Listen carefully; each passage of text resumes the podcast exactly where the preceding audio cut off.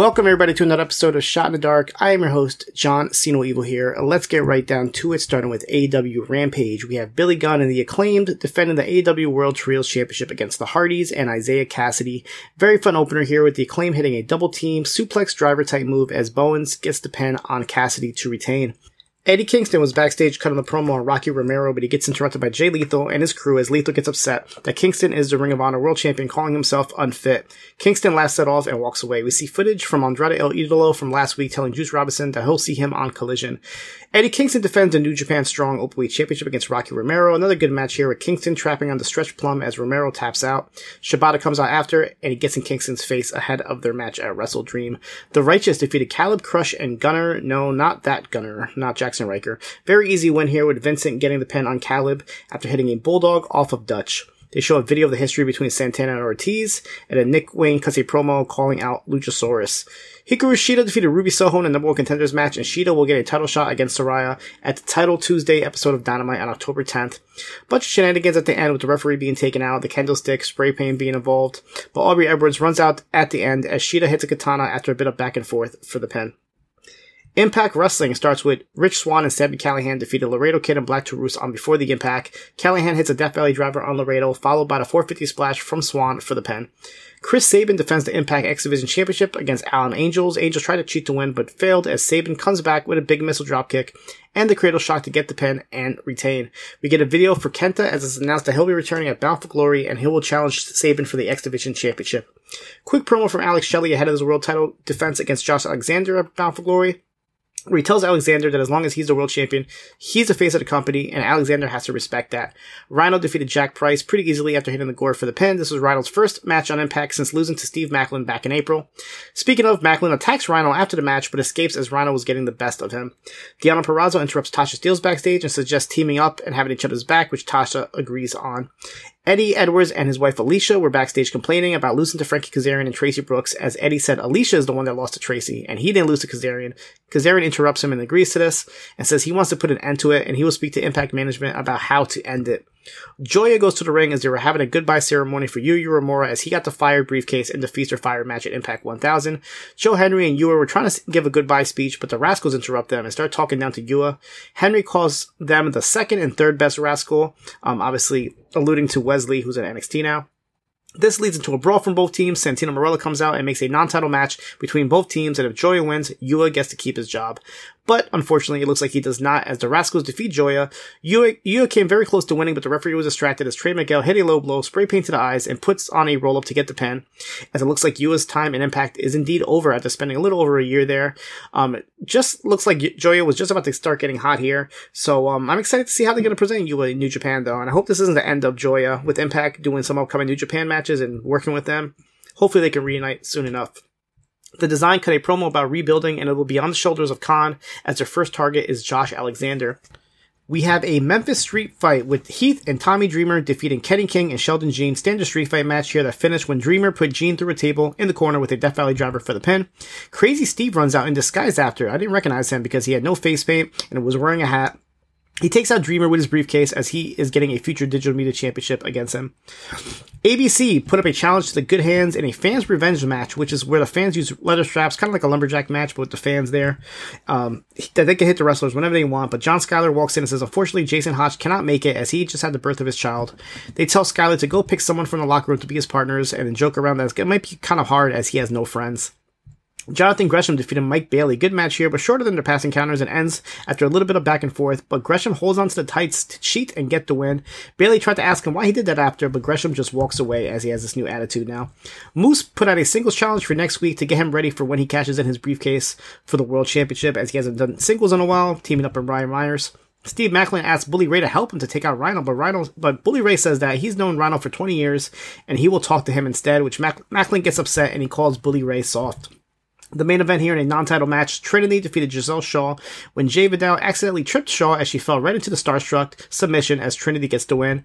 When Gisele taps out, Savannah Evans attacks Trinity after the match until Mickie James runs out for the save. Mickie gets on the mic after and says that she'll have, she'll always have Trinity's back and she watched in joy while being injured at Trinity winning the title and says that since Mickie never lost the title and that she misses it, she is invoking her rematch clause for Bound for Glory against Trinity for the Knockouts title, which she agrees on.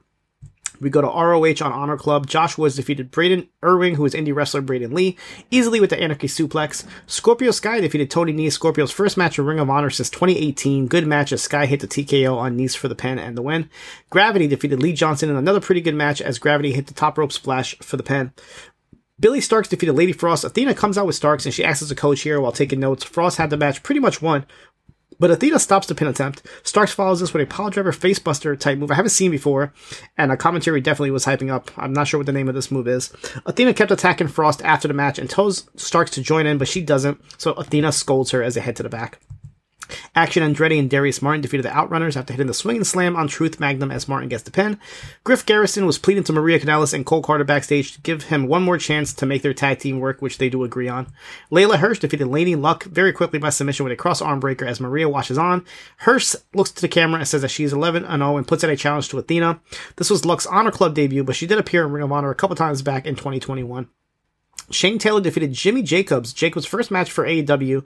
Um, first match, um, I guess in this AEW Ring of Honor combination here, despite being signed on as a producer, um, not counting the over the budget battle royal that he had at the first All In. And this is his uh, last match he had for Ring of Honor dates back to 2015. But Taylor makes quick work of him, hitting the Marcus Garvey driver for the pin. Cool moment for Jacobs, regardless, as this was in Grand Rapids, which is Jacobs' hometown. Excalibur was proud to commentate his. I'm sorry, not Excalibur. Ian Riccaboni said he was uh, proud to commentate his first ever Jacobs match here, and brings up how Jacob had brought in people like Seth Rollins Rollins into Ring of Honor as Tyler Black.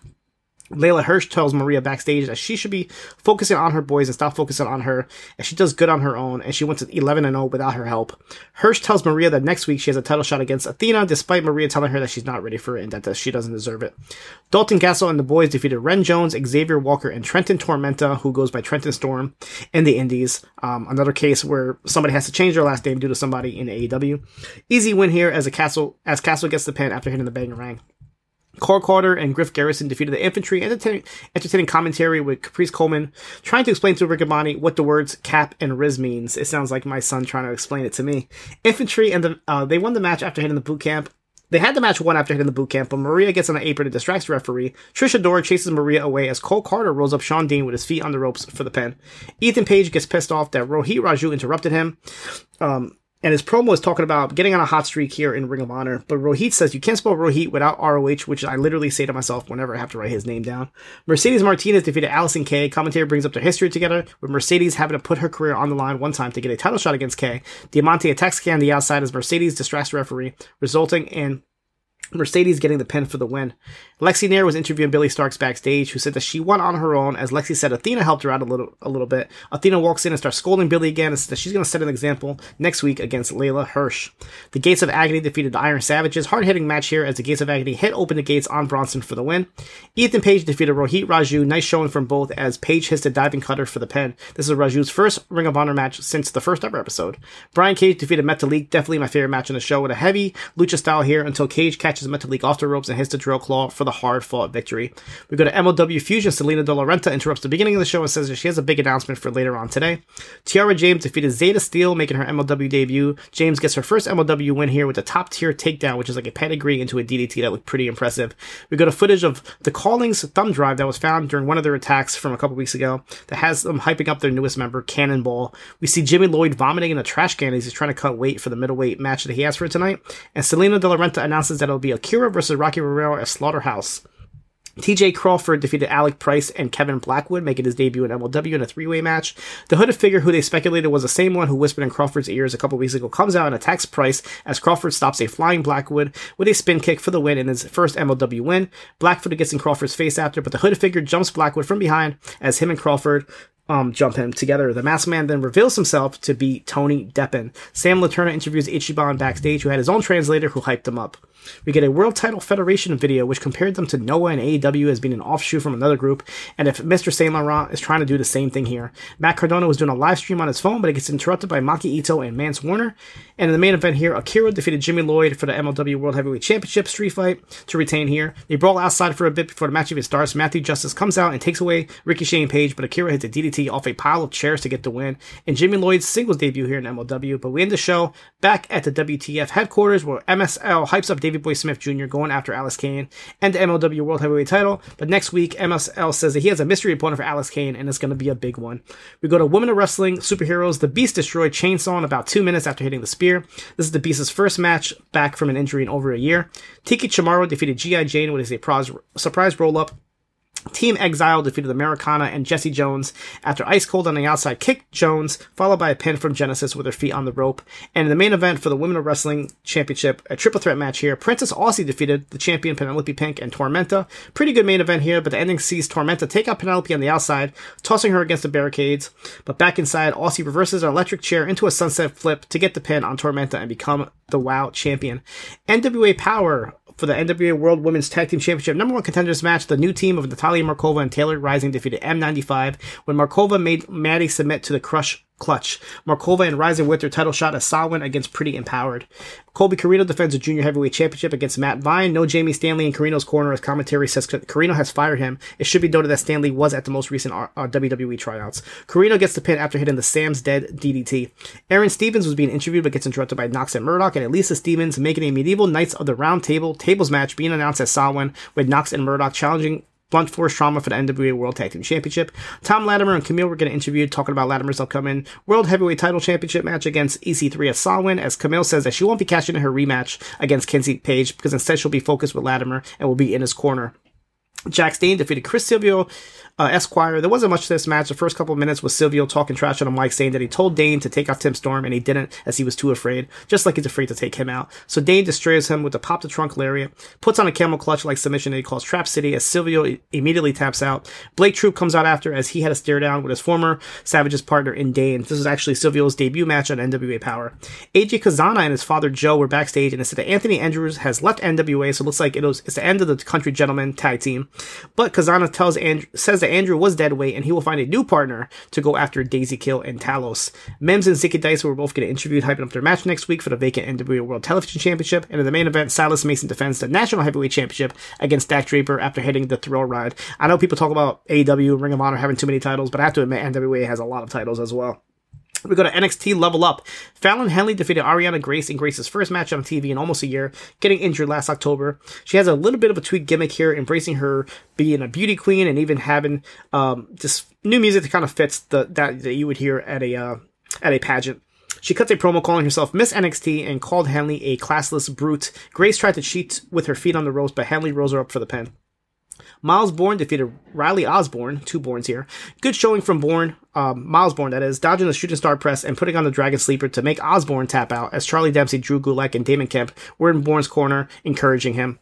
Oro Mensah defeated Tavion Heights, another good matchup with Mensah heading the sidekick for the pin. And on WWE main event, another all woman show here as Indi Hartwell defeated Kayden Carter after hitting a full Nelson into a facebuster, and Nikki Cross defeated Xia Li after hitting the Purge neckbreaker that is it for me this week. You guys can catch up here next week for another episode of Shot in the Dark.